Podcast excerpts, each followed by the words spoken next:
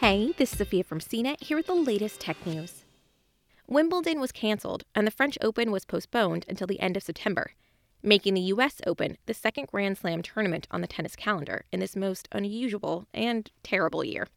The Australian Open is usually the fourth Grand Slam, but was actually played back in January, which seems like eight years rather than eight months ago.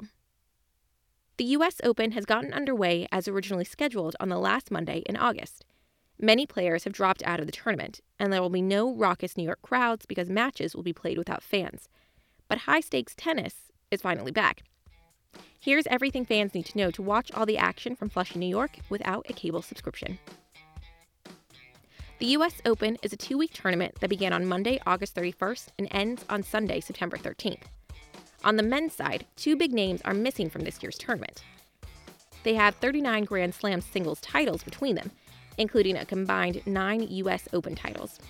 Defending champion Rafael Nadal dropped out, citing COVID 19 concerns, while Roger Federer is on the shelf for the rest of the year after undergoing two operations on his right knee. Nick Kyrgios, Kei Nishikori, and Stan Wawrinka have also withdrawn from the tournament. One player, Benoit Paire of France, has tested positive for COVID 19. Paire was seeded 17th in the men's draw and is now out of the tournament. On the women's side, defending champion Bianca Andreescu withdrew from the tournament, as did world number one Ashleigh Barty and number two Simona Halep. Like Nadal, all three cited coronavirus concerns. So, who is playing? On the men's side, world number one Novak Djokovic is playing and will look to creep closer to Federer and Nadal in the race for the most career Grand Slam titles.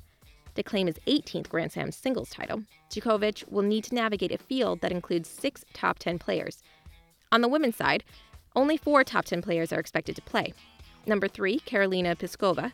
Number two, Sofia Kenin. Number nine, Serena Williams. And number 10, Naomi Osaka.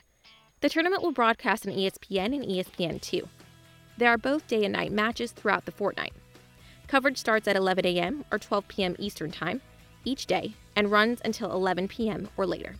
You can live stream the tournament on watchespn.com or via the ESPN app, but you will need to prove you have a TV subscription that includes ESPN.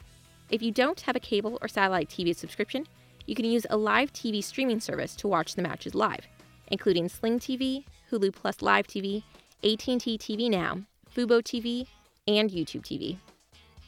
All of the live TV streaming services offer free trials allow you to cancel anytime, and require a solid internet connection.